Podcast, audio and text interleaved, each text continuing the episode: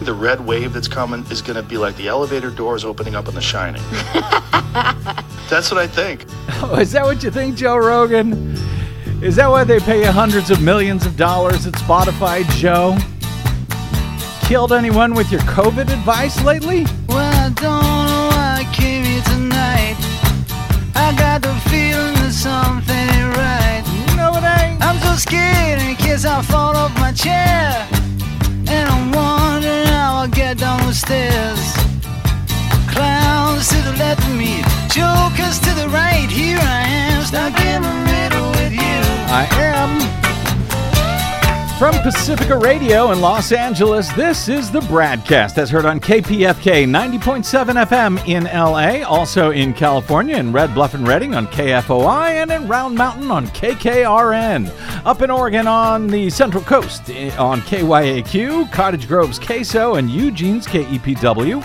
Lancaster, Pennsylvania's WLRI, Maui, Hawaii's KAKU, in Columbus, Ohio on WGRN, Palenville, New York's WLPP, Rochester, New York's WRFZ, down in New Orleans on WHIV, out in Gallup, New Mexico on KNIZ, Concord, New Hampshire's WNHN, Fayetteville, Arkansas's KPSQ, in Seattle on KODX, Janesville, Wisconsin's WADR, and Minneapolis, St. Paul's AM 950 KTNF. We also stream coast to coast and around the globe every day on the internet on the Progressive Voices channel, Netroots Radio, Radio for Humans, NicoleSandler.com, Radio Free Brooklyn, Workforce Rising, No Lies Radio, Verdant Square Radio, and Detour Talk.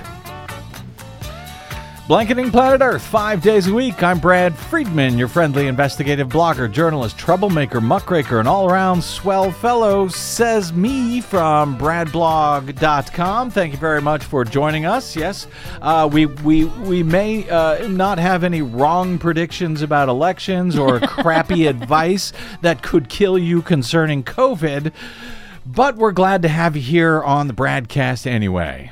Hope that's okay. Uh, hi, Desi Doyen. Hi. And we don't get paid 100 million or 200 million by Spotify to do it. You had to you had to play that uh, clip there at the top just to get me going, just to get me fired up, didn't you, Des? Anyway, well done.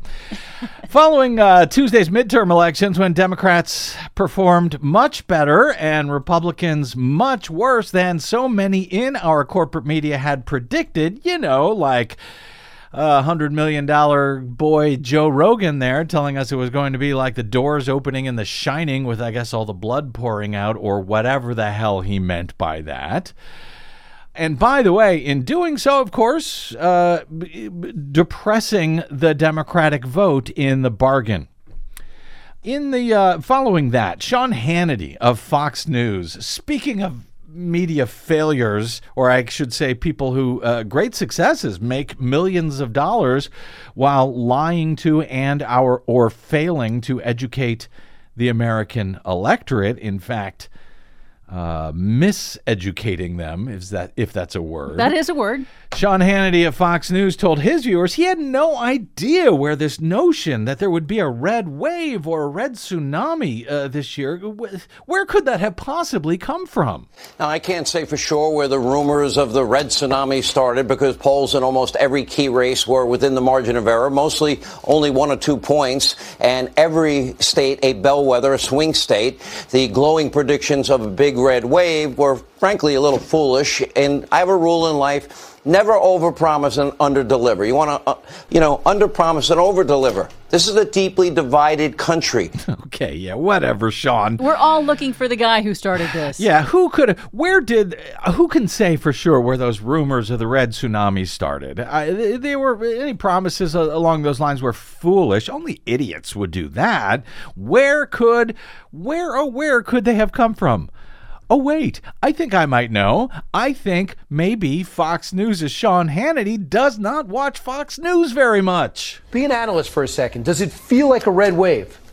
It feels like a red wave, Brian. You know, your predictions of a red wave are accurate. Somebody made a surfboard, said the red wave is coming. Red wave rising. That red wave that I'm convinced is coming. The reports I'm seeing show a big red wave coming. Sleepy Joe just guaranteed a red wave in Pennsylvania. There's a lot of energy on the ground. You probably hear the rally in the background right now. We think we're going to have a big red wave in Michigan. Wow. Democrats are bracing for the worst case scenario a red tsunami. We are officially on a red tsunami watch. Sean, we're going to see a red tsunami. Red tsunami grows. That means red tsunami. We're not just going to see a red wave, we're going to see a red tsunami. Poverty, joblessness, critical race theory, crazy gender ideology in our schools. We are going to see a red tsunami. And lastly, your prediction for tonight. I think we're going to have a red wave. I think it's going to be maybe bigger than anyone thought. On Tuesday, we will be part of a big red wave that says enough is enough. Up next, Elon Musk ready to ride the big red wave. Elon Musk tweeted massive red wave. Massive red wave. Massive red wave. Massive red wave. You're about to see a red wave that makes day after tomorrow look like nothing. That's going to be responsible for the red wave. I think the red wave that's coming is going to be like the elevator doors opening up in The Shining. Rogan said that the red wave is going to look like the elevator doors opening and the blood pouring out of the elevator in The Shining. Like the elevator doors opening up in The Shining. That is correct, except it's not going to be an elevator. It's going to look more like Deep Impact, the tsunami at the end, but colored red. Remember that Téa Leoni Deep Impact disaster movie? That's the red wave tsunami that'll come ashore. It's going to be a brutal week for the Democrats beginning on Tuesday. And frankly, I've already DVR'd CNN and MSNBC for election night, not because I'm going to watch, but just because I want to enjoy the tears post uh, Red Tsunami. What happened to the red wave, Congresswoman?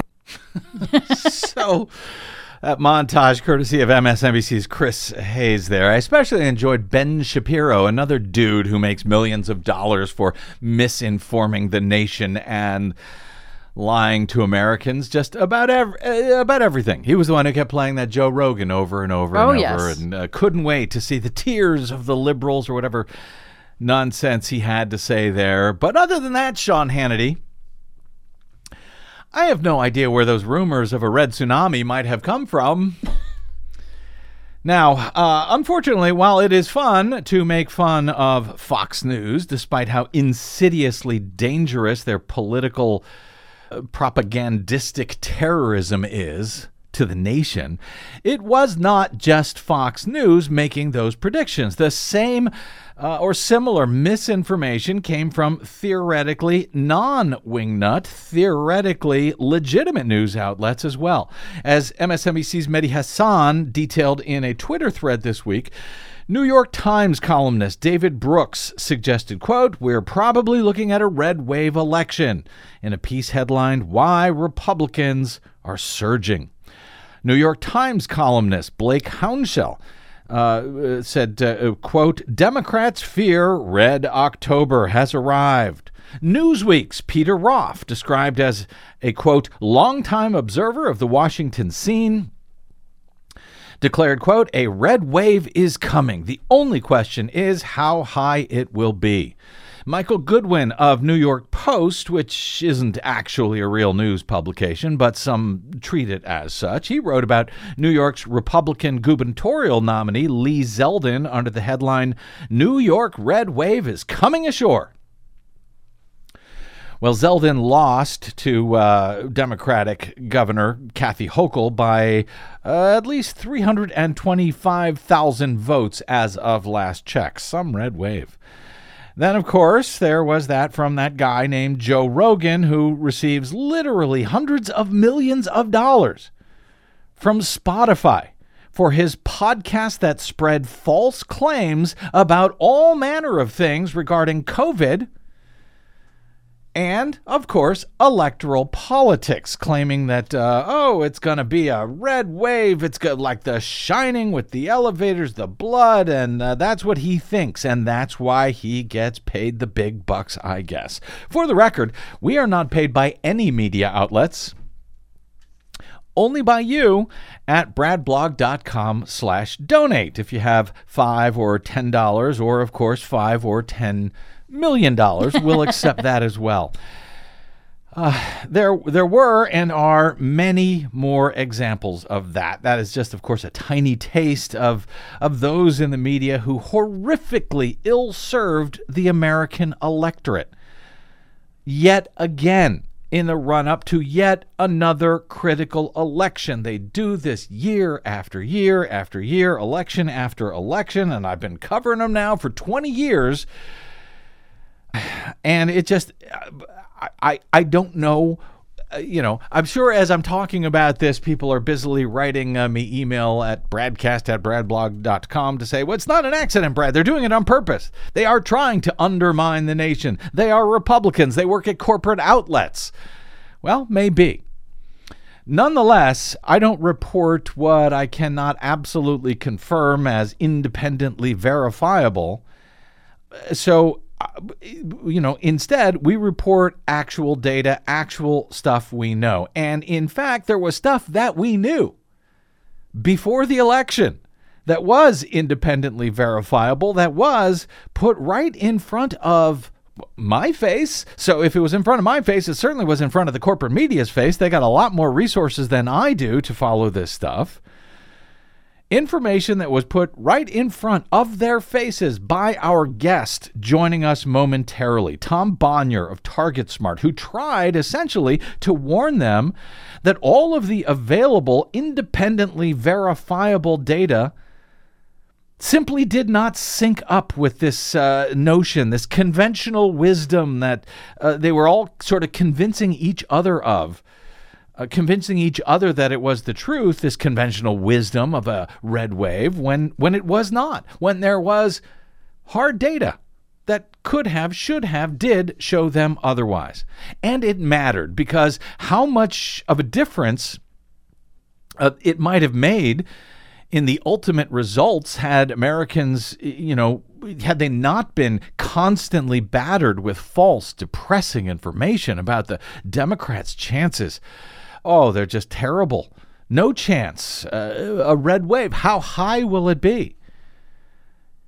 There, you know, no chance to save democracy itself. No chance to protect critical rights, such as reproductive freedoms, along with it. Anyway, Tom Bonier joins us momentarily for what I believe is a bit of a victor, a well-deserved victory lap for him that he is due, and uh, for his thoughts on how the media could have, uh, h- how it's possible that they could have gotten it so wrong.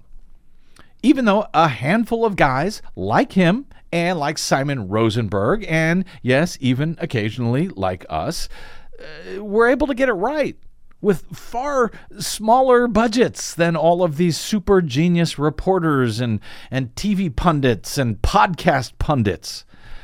Anyway, he'll be here in a second. First, some quick updates. Uh, as of Friday morning, in several remaining uncalled but key races in Arizona and Nevada since we were last on air, a great big, huge, fresh dump.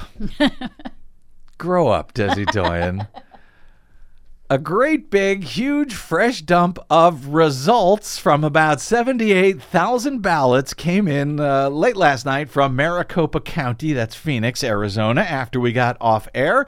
And here's where we are as we go to air today Democratic Senator Mark Kelly's lead over Trump Republican challenger Blake Master in Masters. the Masters, thank you, in the U.S. Senate race. That uh, lead over Masters has now expanded.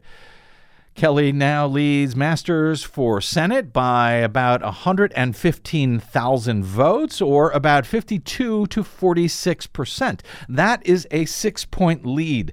And those numbers were enough on uh, Thursday night for Cook Political Reports Dave Wasserman to declare that he had seen enough and that in fact Kelly was going to win that race in Arizona, holding on to another seat for Democrats.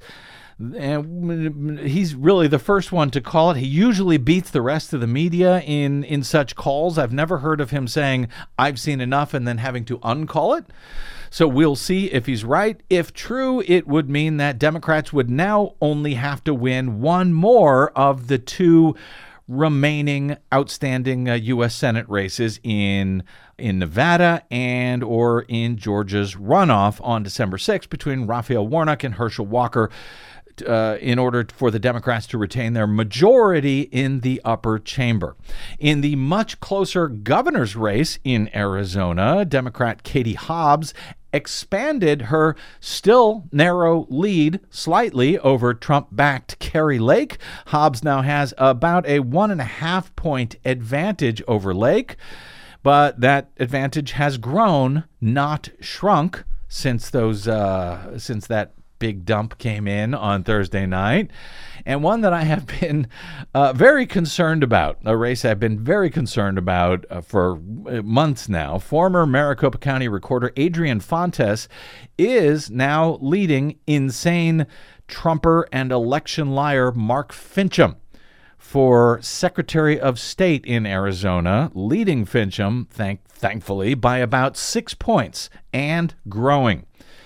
That's good news. Finchem has said he, he wants to end all early and absentee voting in the state. He would not have certified Joe Biden's victory in the state had he been in the Secretary of State's role back in 2020, despite all of the evidence showing that, yes, Joe Biden did win in Arizona. Yeah, he's been giving every invoca- indication, Mark Finchem has, that he is poised and ready to get in there and muck with stuff if necessary to help Republicans win. Yeah, including, you know, ending early and absentee voting, despite the fact that some 80% of Arizonans now vote by early or absentee ballot in the state.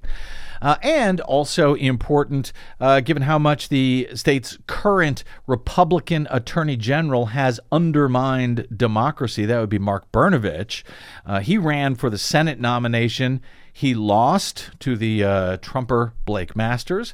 So he's out. But in the AG's race, therefore, in Arizona, Democrat Chris Mayes now narrowly leads Republican Abraham Hamadeh by just under a point in the state AG's race. So Democrats leading in all four of those statewide races after that dump in Maricopa and another in um, even more Democratic leaning Pima County, that's Tucson with margins growing in each of those counties, so across the state since Thursday. But there are still, uh, that's with about 78% of the vote in.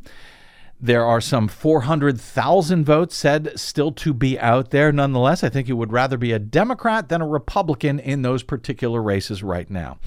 And similarly, encouraging news for democracy in Nevada, where the Democrats are having a tougher time of it, hoping to come from behind in several key races in Nevada. But with most of the remaining vote now said to be out in Democratic leaning counties like Clark County, which is Vegas, and Washoe County, which is Reno. So, with several dumps on Thursday night. Republican senatorial Republican senatorial candidate Adam Laxalt's lead over incumbent Democratic Senator Catherine Cortez Masto that continues to get smaller. It is now just uh, down to 0.97%. 0. 0.97%, so less than a point according to the latest numbers. Laxalt was up by about three points on Wednesday, then about two points on Thursday, now less than one point as we go to air. So you can see which direction this is going if it continues in that direction. We will see if it does. There's said to be about another uh, uh 50,000 or so votes from Clark County that are still uh, to be tallied, but Democrats seem cautiously optimistic right now in the U.S. Senate race in Nevada, with Laxalt leading by only 9,000 votes as we go to air. In the governor's race, there, it is still a uh, much tougher climb for incumbent Democrat Steve Sisolak. He's down against Vegas area Sheriff Joe Lombardo by just over three points, though that too has been decreasing. Whether Sisolak can, whether there's enough votes out there for Sisolak to catch up, as I say, a tough climb right now, but we will see. In far more encouraging news, however, Francisco Aguilar the uh, Democratic candidate for Secretary of State, has now taken the lead over Republican 2020 election liar and grave, grave threat to 2024's election, Jim Marchant. He's the Republican nominee for Secretary of State in Nevada. He falsely claims that pretty much all elections are now completely rigged, I guess, except for the one that he won when he was running for the GOP nomination earlier this year to replace the state's currently Republican but term limited uh, Secretary of State. But, you know, the one that uh, Jim Marchant, the election that he won over the summer, well, that one was fine. Marchant leads a group of election lying Secretary of State candidates around the country, pretty much all of whom have lost, thankfully, in this year's midterms. And now it's looking more and more likely that he will lose in Nevada himself expect a challenge there, which is just fine by me. Though the uh, Democrat is currently just up over half a point, with 90% of the vote in in Nevada, albeit, as I said, with numbers improving for Democrats so far in these late reported counts. Oh, and uh, several media outlets have now called the AG's race in Nevada for Democrat Aaron Ford, who currently leads Republican Sigal Chattah by more than six points. So there is a chance that even if Republican Joe Lombardo holds on to his current lead for governor, he'll be surrounded by a whole bunch of statewide elected Democrats to sort of help keep him in check. If both Mark Kelly wins the uh, Senate race in Arizona, which he seems in a very good position to do, and Catherine Cortez Masto overtakes Laxalt for the Senate in Nevada, if as many see see as as quite possible in the next day or two, well, then it may not even matter in Georgia on December 6 what happens there as far as which party controls the Senate next year. Democrats would have the majority sealed, though I would advise you to count no chickens yet.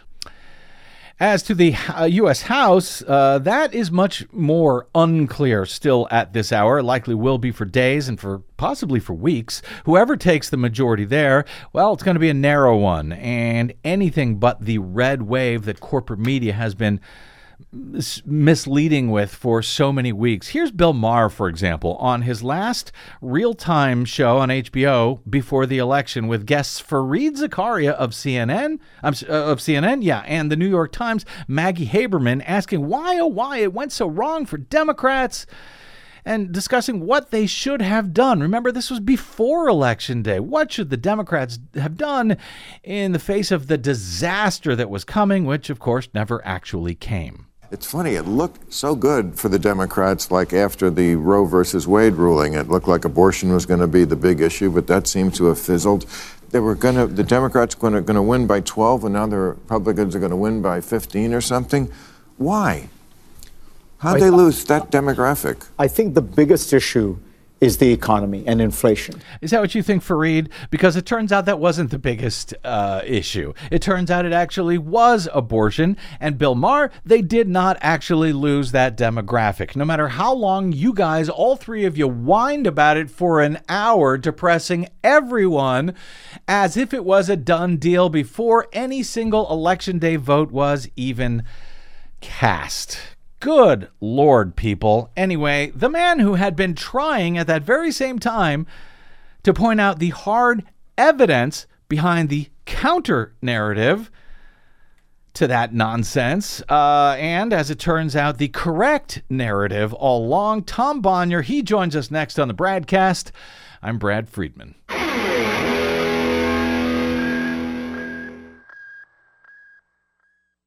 What the public hears on the public airwaves matters. At the BradCast, we do our best to bring you accurate news and analysis on the issues that actually matter, and we do it all independently without corporate or political influence. But we can't do it without you, now more than ever. Please help us stay on your public airwaves by going to bradblog.com/donate to help keep us going. That's bradblog.com/donate. And thanks.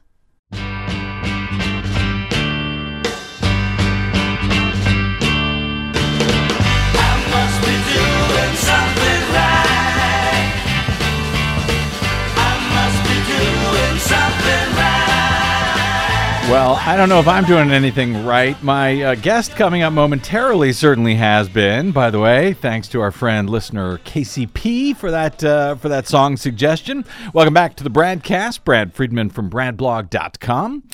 Back in early May of this past year, a draft decision by the corrupted right wing U.S. Supreme Court in a case now infamously known as Dobbs leaked out from a court known for its lack of leaks. The draft ruling revealed the Supreme Court's stolen and packed far right majority was preparing to overturn Roe v. Wade lock, stock, and barrel. And all of the well established constitutional privacy rights and reproductive freedoms that had long become settled law in American jurisprudence along with it. But even before that, on this program and at bradblog.com, we had been advising that, well, these were unconventional times, to say the least, in American politics, and that the conventional wisdom that the party out of power during the first midterm elections of a new president, particularly one with a low approval rating, uh, would give the other party a drubbing. In this case, that would be the Democrats who would take that drubbing, and that that conventional wisdom should simply be ignored. Few of the old rules dictating conventional wisdom being cited and depended upon by the so called experts and TV pundits uh, were as likely as not to matter in these decidedly unconventional times, we tried to explain. And then came the leaked Dobbs decision, which, for me anyway, largely sealed the deal, at least until the leak was uh, dis- revealed to be a fake or the Supremes wised up before releasing their final verdict. But they didn't. They overturned Roe v. Wade in the Dobbs decision in late June, and if there was any doubt as to whether this year's midterm elections would not hew to conventional wisdom, well, that ruling should have ended that question for every American who describes electoral politics as any part of their business, whether that's as a politician, a political analyst, a member of the press. And then, for those who might have doubted themselves, there were the constant reminders all summer long throughout the 2022 primary season. Republicans kept electing far right loons, nominating them. Loons who had vowed to end democracy as we know it in this country, tin eared politicos like Lindsey Graham, who vowed to ban abortion nationally.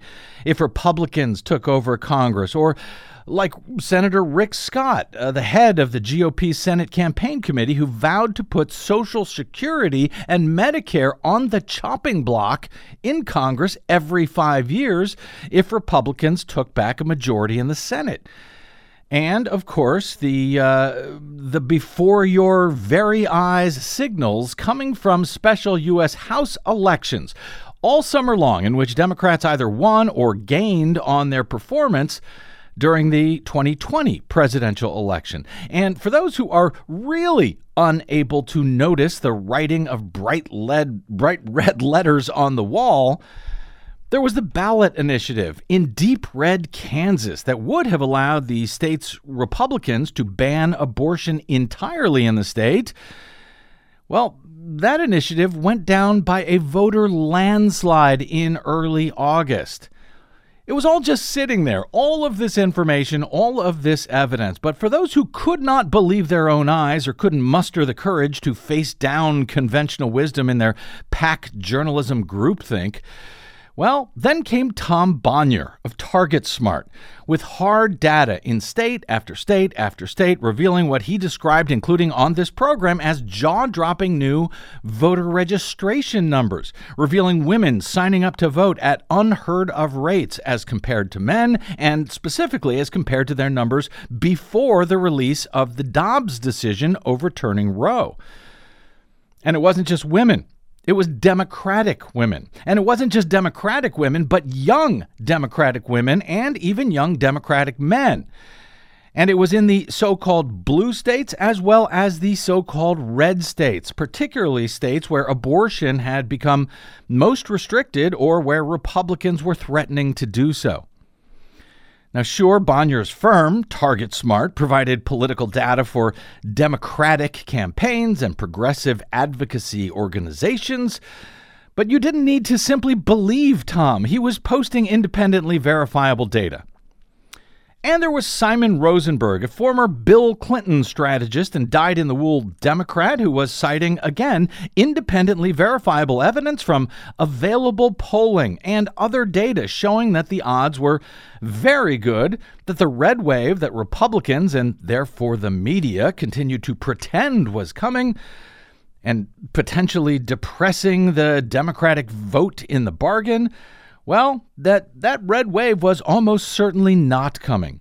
It got so ridiculous in the final weeks of the election that mainstream outlets like Politico were instructing their own readers to ignore their very own polls, finding the Democrats were likely to do much better than, well, the conventional wisdom of both history and the moment uh, that they were beating the drum to this end in, in the press, on the internet over our public airwaves?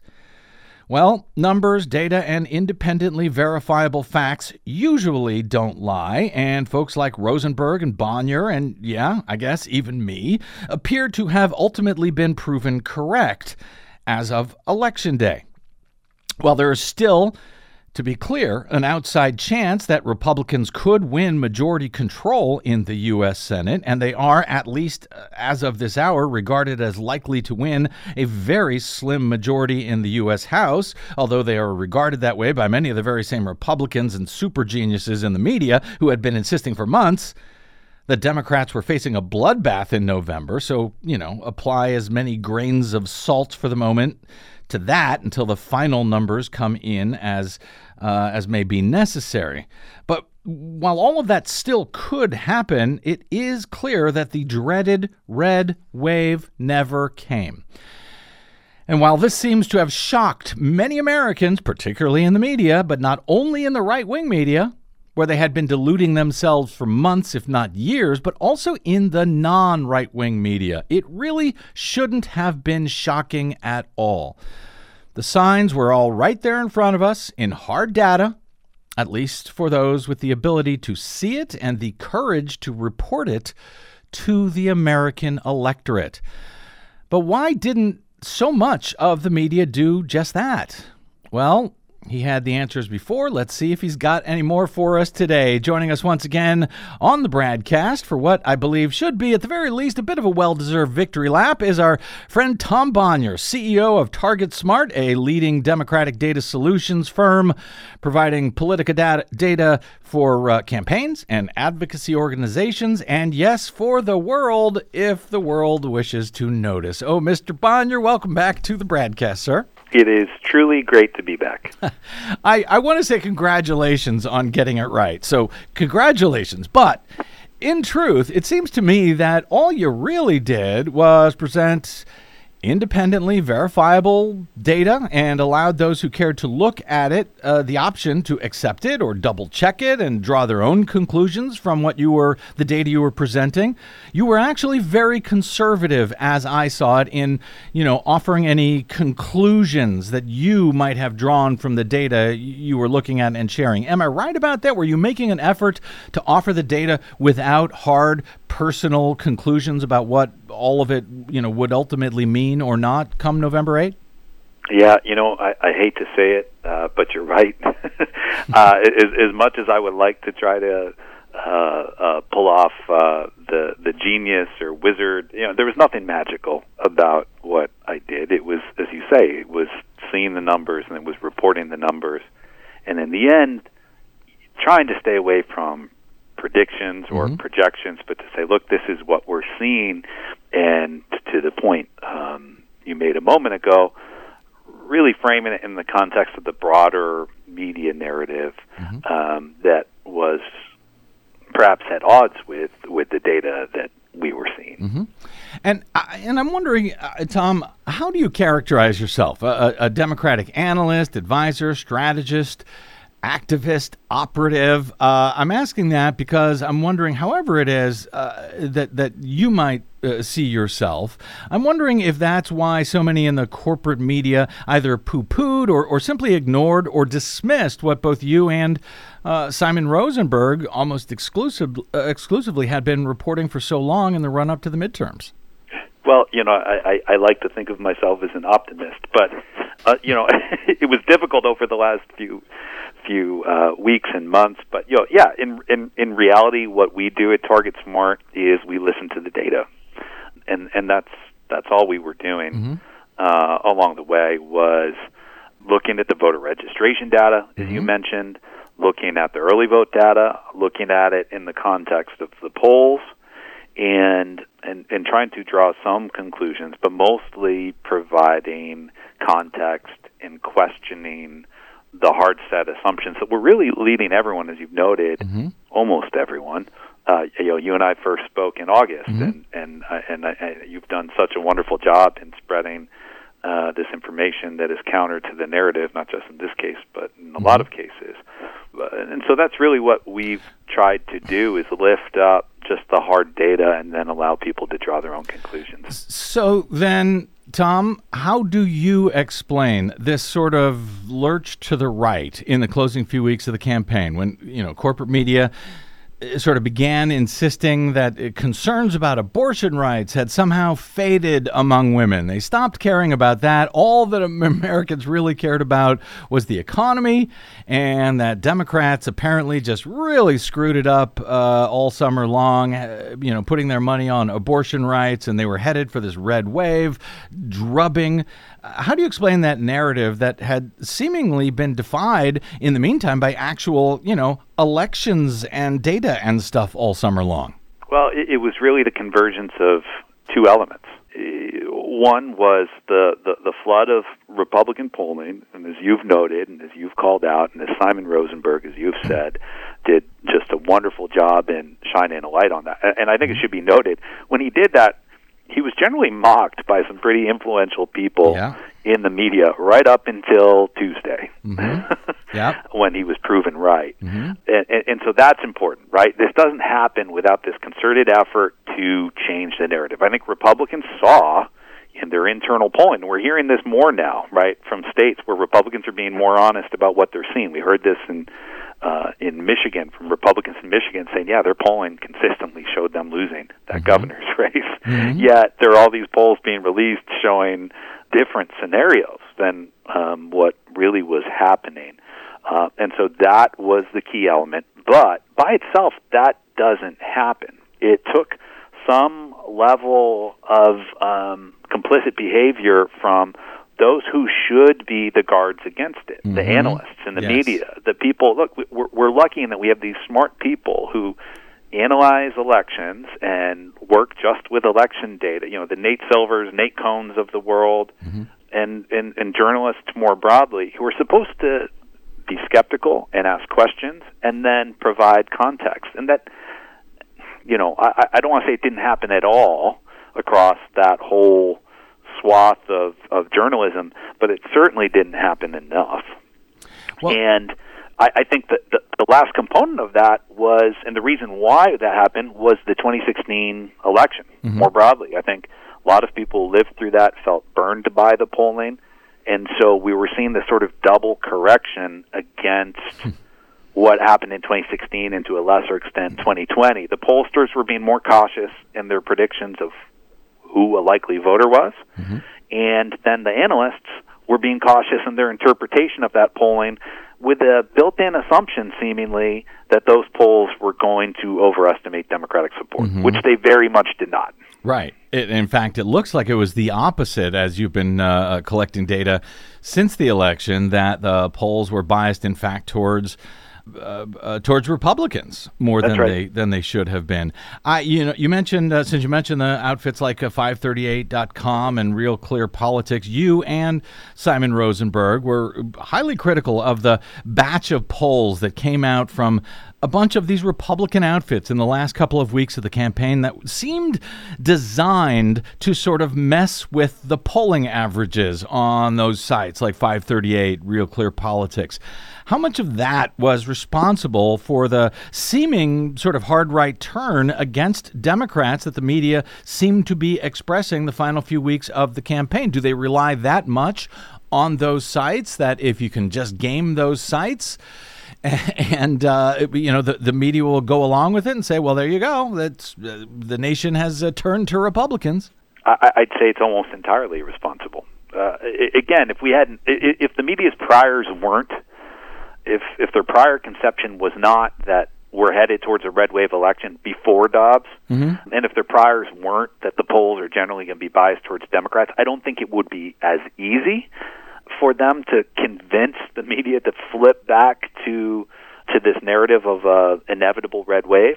Uh, so that's obviously an element. But again, that doesn't happen without a flood of polls that plant that seed of doubt mm-hmm. in the media or these election analysts where they look and say, gosh, here we go again. I don't want to be wrong again. I don't want to be put out there and criticized as a liberal and biased towards uh, Democrats in my coverage. So the narrative flip, and I believe this had, even though the end result in this election is incredibly positive for Democrats, uh, I think in some cases it was likely blunted by what we saw. I mean, I think about especially yes. Wisconsin in that Senate race, mm-hmm. and you see Mandela Barnes is, you know, as we stand here, I haven't looked at it recently, but about a point down, mm-hmm. a single point, a flip of about thirteen thousand votes would put would have put him in the lead. That race has been called with uh, incumbent Senator Ron Johnson mm-hmm. uh, winning, but that is a race where we saw that initial flood of bad Republican polls that showed him down, Mandela Barnes, the Democrat, down five, six, seven points. Mm-hmm. And you saw a switch flip there where the coverage suddenly went from instead of analyzing the race from a neutral position, talking about how crime and inflation and the economy were really hurting Mandela Barnes. And so if you're a Wisconsin voter, you wake up every morning and those are the stories. That's how you're hearing his name in that mm-hmm. context. Instead of stories talking about why the incumbent Republican senator is uh, potentially being caught up in this anti-extremist wave, which is what we were seeing in all of the other data. That the senator who had been warned that he was at risk of becoming a Russian asset based mm-hmm. on his actions, that wasn't being reported at that point. And I have to believe had that media narrative not had not been overwhelmingly negative yeah. against Mandela Barnes, he'd be a senator elect today. Yeah, I, I think you're right too. I was, you know, we, we did a show, I think it was just before election day on all of all of you know what cl- clearly seemed to be I don't want to say disinformation, but misinformation, reporting on those bad polls, ignoring what folks like you and, and Simon were saying, and wondering, A, how much of an effect that might have in depressing turnout for, for Democrats given there's this odd thing in America where Americans seem to like for the you know to vote for the winner as if they get a prize if they pick the right one. I never understood that. But there was also sort of setting it up for claims after the election if the Democrats ended up doing better than expected you know, that, oh, Democrats must have stolen it because everyone in the media was telling us that there was going to be a Republican red wave. It was all about crime and yada yada, the economy and so forth. It just seemed to me to be a dangerous game. And uh, Tom Bonier, I don't know if you saw. Uh, Real Time with Bill Maher uh, on HBO last week. His his last show right before Election Day. He had as guests uh, on his panel Fareed Zakaria, who is a very, very smart person. He's got his own show on CNN. You had New York Times super genius Trump reporter Maggie Haberman, and pretty much the entire hour was devoted to where did the Democrats go so wrong? I mean, you know, what should they have done? How did they blow this one? You know, a narrative that turned out to be both, you know, completely insane in, in, retrospect, and for some of us who were watching that night and wondering what world do these people live in? Is this a matter of groupthink? Among uh, you know these big shot, uh, big time reporters who just don't want to stick their neck out, don't want to go out on a limb, even when there is a whole bunch of data to support them. Well, you know, I, I didn't see that episode, but I. Oh, but it's maddening! It. Don't look but at I, it. Well, I saw it everywhere else. yeah. You know what I okay. mean? In, yeah, in, yeah. in, in that, it, it, was everywhere. It was yeah. cable news, and in in you know, people are talking about and mocking right. Fox News at this point. Right. But Fox News, at least, is what it claims to be for the most part, right. or, or, or what we know it is, right. which is a very biased Republican media platform. But the bottom line was, most of cable news and these other outlets were had a certain level of, of, of, of certainty about this outcome in a very similar way. And I have to say, as I spoke with reporters in the closing weeks, and I would be telling them that, um, you know, look, this is this is going to be a close election. That I don't see a Republican wave where they're just going to run away with this. I don't see that in the numbers, mm-hmm. and was just short of mocked yeah. by reporters. Certainly, an, an incredulous response uh, and the notion that well you can't really learn that from early vote data we heard a lot of that. People would say, you know, a lot of jokes about how the early vote data isn't predictive of anything. As I said, look, about 50 million people cast a ballot before election day. If you can look at a database of 50 million people who you know voted in this election and you can't draw some educated conclusions about what that means, you're not very good at looking at mm-hmm. election data and you should mm-hmm. consider giving it up. uh, and eh, but that was the general the general opinion in the media was ignore it. It was basically anything. You know, to the point was when you look at the data out there, there was so much data that pointed in one direction: voter registration data, special elections, everything you talked about a few minutes ago, the fundraising data, the early vote data. It all pointed towards Democratic engagement, intensity, and enthusiasm. And then, why did we believe that Republicans had intensity? Not because of any of those other things, people actually taking actions, but because of polls and the pollsters deciding to create likely voter samples that skewed Republican. And when you put those two things on a scale on opposite sides from each other, it's absurd that overwhelmingly people trusted the polls and ignored all of the other data. But that is what happened. Well, then there was this odd thing where they didn't trust the polls, where their media organizations did not trust their own polling. Politico. Uh, Politico, for example, yeah, said, you know, uh, we're seeing that uh, Democrats are going to do better than Republicans in the generic uh, House races and so forth. But ignore our poll. It's an outlier. It couldn't possibly be true. Now, it actually wasn't that much of an outlier. There was a whole bunch of, and I think pretty good poll. Yeah, it was a good poll, but and and there was others. I think uh, Simon uh, Rosenberg actually had uh, detailed a bunch of polls from NBC, from uh, Reuters, Politico. Uh, you know, a long list of other NPR, outfits. Marist, yeah, sure. that said the same thing, and yet they g- ignored their own polling, which sort of brings me, you know, um, Fareed Zakaria and Maggie Haberman, they were, you know, on on uh, Bill Maher. They are not idiots. They are not Fox News right wingers, and yet they all played along with this same narrative. Our our friend and longtime media critic Dan Froomkin, who spent years at the Washington Post, he described the failure by the news media. In, in this election, not as a fluke, but as a system of rot where they simply couldn't even consider, you know, quote, that voters might reject extremism this year, no matter the data before their eyes, often in their own polls. Is this more than a mere miss by the media, Tom? Uh, is, is it actually symptomatic of a larger systemic sort of structural problem in the media? Uh, to a large extent, yes, and and for a lot of reasons that are fairly complicated. But in the end, I think one of the biggest reasons is that this analysis is generally political analysis in general relies on a sense of comparison to a past precedent. Mm-hmm. And generally in elections that works pretty well. But as you and I have been discussing for the last two months, this was an election without precedent, and in the end, the media couldn't accept that.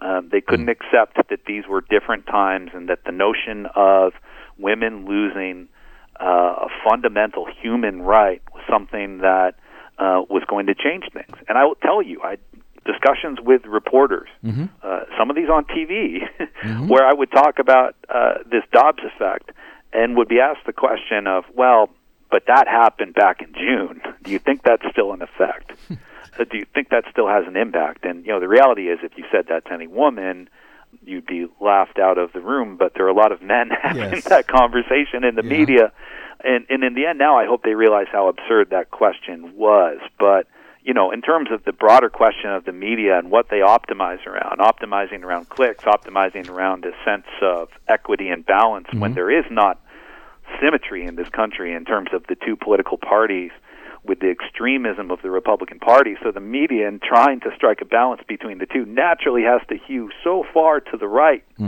to be able to feel like they're comfortably in the middle. and that's why you see things like that, what you saw in Bill Maher, and why we see it all around uh, the, the media. And yes, it's a significant structural problem. And you know, when I was looking at your data, I was very careful about reporting it on this show as well, not because I didn't think it was true, but you know, for a, a, a, bunch of reasons. You know, you don't A, you don't want to get people's hopes up.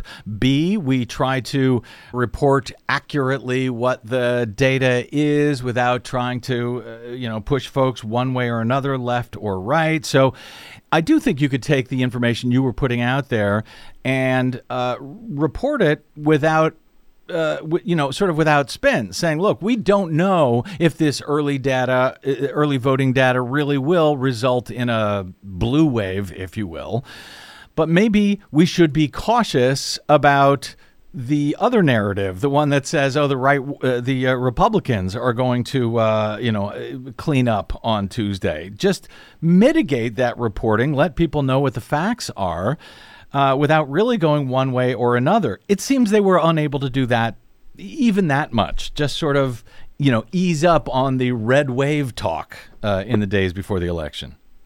Yeah, it, it's true. They, they were, uh, you know, looking at inflation uh, and the fact that this is a midterm mm-hmm. election with the you know Republicans being the party of out of power. Um, you know, it was that precedent, and then their just notion that you can't trust the polls to not be biased against Republicans, and I also, frankly, I think the human psychology of what it feels like to be wrong when Republicans are constantly attacking the media of having a liberal bias. Mm that that has to be at least in the back of their mind. I think there's a reason why CNN's made this decision. Uh, you know, and a lot of it's an economic one mm. to to hew more to the the right of center at the moment.